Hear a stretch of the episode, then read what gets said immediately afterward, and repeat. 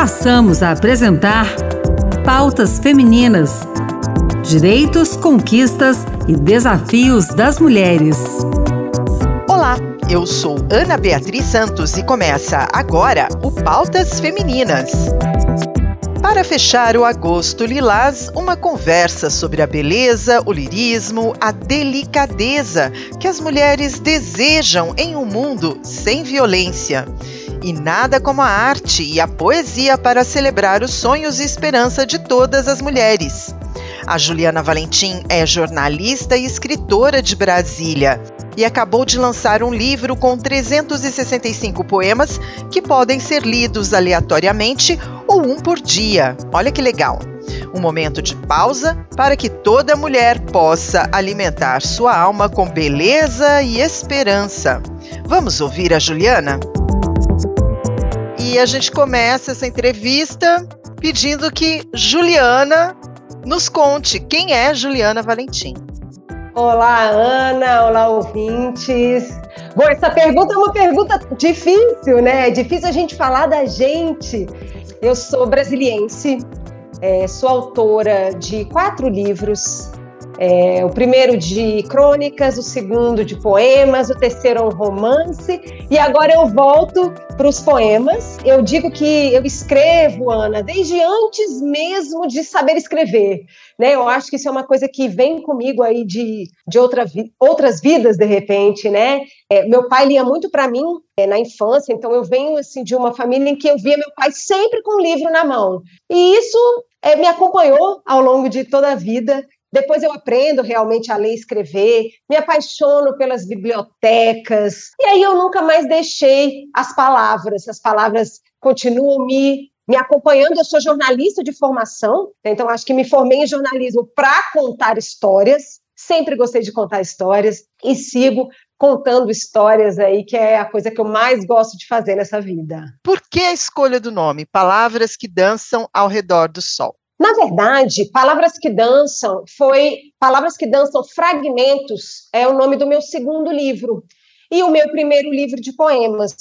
E aí deu tão certo o, o, Palavras que Dançam, e eu uso esse, esse Palavras que Dançam como palavras que têm ritmo, né? Às vezes as pessoas me perguntam se eu danço, e aí eu digo que não, eu não danço, as minhas palavras que dançam, né? E aí o Palavras que Dançam acabou virando uma marca, digamos assim. Então eu tô lá nas redes sociais como Palavras que Dançam, meu site é Palavras que Dançam, e agora voltando para a poesia, é, eu quis resgatar o nome mas coloquei ao redor do sol, por quê? Porque o livro ele é uma coletânea de 365 poemas, é, um para cada dia do ano. Então, é uma volta inteira da Terra ao redor do sol. Né? Então, eu trago o, o Palavras que Dançam ao redor do sol, fazendo essa alusão à passagem do ano. Né? Então, se você quiser abrir, aí o livro vai ter uma poesia para cada dia do ano aqui. Você acha que há esperança para a poesia? Ah, com certeza.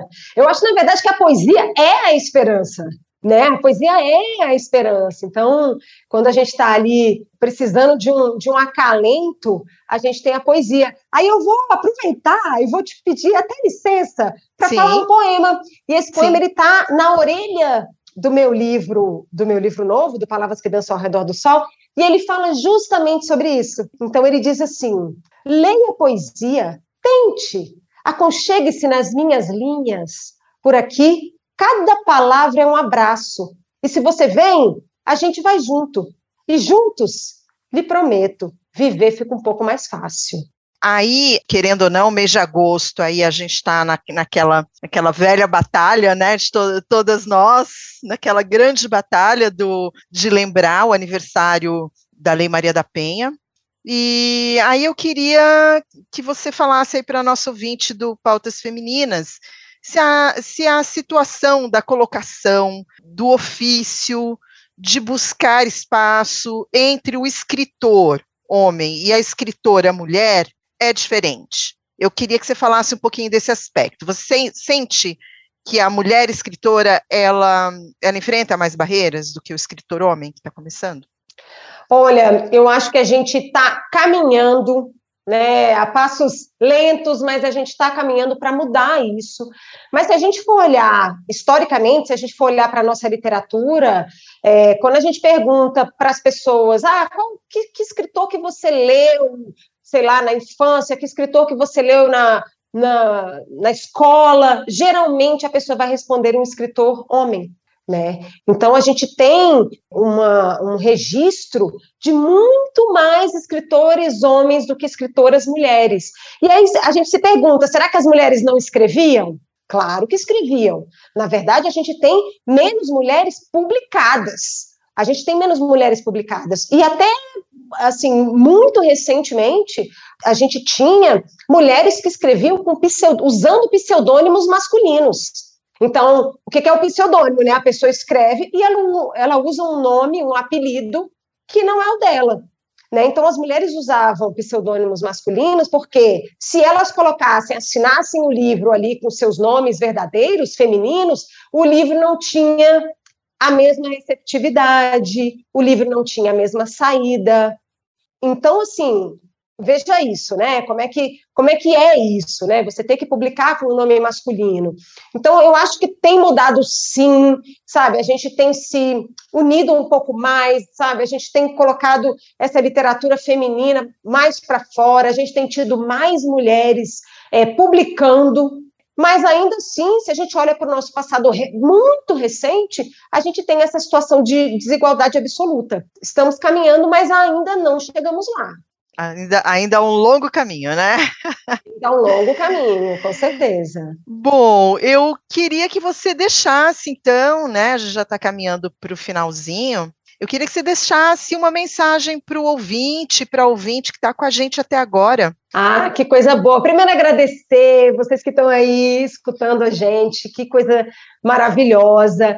E, e assim, se eu puder falar uma coisa, né, para vocês, é leiam e leiam escritores nacionais e leiam escritoras mulheres brasileiras. Né? A gente tem aí uma cena linda, uma cena riquíssima, né, literária no nosso país. A gente fala muito assim de, por exemplo, a gente escuta muito falar, ah, o festival internacional de literatura. E a gente tem que começar a fazer os festivais intra nacionais de literatura, né? A gente tem que começar a se ler. Então, para quem está aí é, ouvindo a gente, leiam, leiam escritoras mulheres, leiam escritoras mulheres nacionais e me leiam. Eu estou lá nas redes sociais, vou adorar receber vocês lá, né, no Palavras que Dançam, lá no Instagram, ou pelo site palavrasquedançam.com.br, e lá no site tem todos os meus livros, tem como comprar todos os meus livros aí que estão na Amazon. Então eu espero que a gente se veja, mesmo que nesse ambiente virtual, mesmo pelas ondas, ondas do rádio, a gente está junto. Certo. Aí eu vou pedir para você escolher outro poema para ler para a gente, para encerrar aqui a sua participação. Então eu vou eu vou falar um, um poema que tem é, bastante relação com essa temática feminina que a gente está falando. E ele diz assim: No dia em que eu nasci, mulher, no mundo nasceram outras, que se juntaram às que vieram antes e marcharam por todos os tempos, sempre olhando para frente, como um exército de girassóis, num coro que nunca se cala. E não se calará porque somos o ventre da vida de tudo que existe e existirá. E nesse exato segundo, uma mulher nasce no mundo, amparada por, por braços ancestrais, para continuar. Ok. Você já está convidada para voltar outras vezes e foi um prazer conversar com você. Conte comigo que vocês precisarem, super estou por aqui. A gente agradece a presença super simpática da Juliana Valentim. Se você se interessou pelo trabalho dela, é só pesquisar palavras que dançam nas redes sociais. A íntegra da entrevista estará em breve na programação da Rádio Senado. Fique ligada! O Pautas Femininas termina aqui. O programa de hoje teve produção e apresentação de Ana Beatriz Santos e trabalhos técnicos de Antônio Carlos Soares. Obrigada pela sintonia e até a próxima!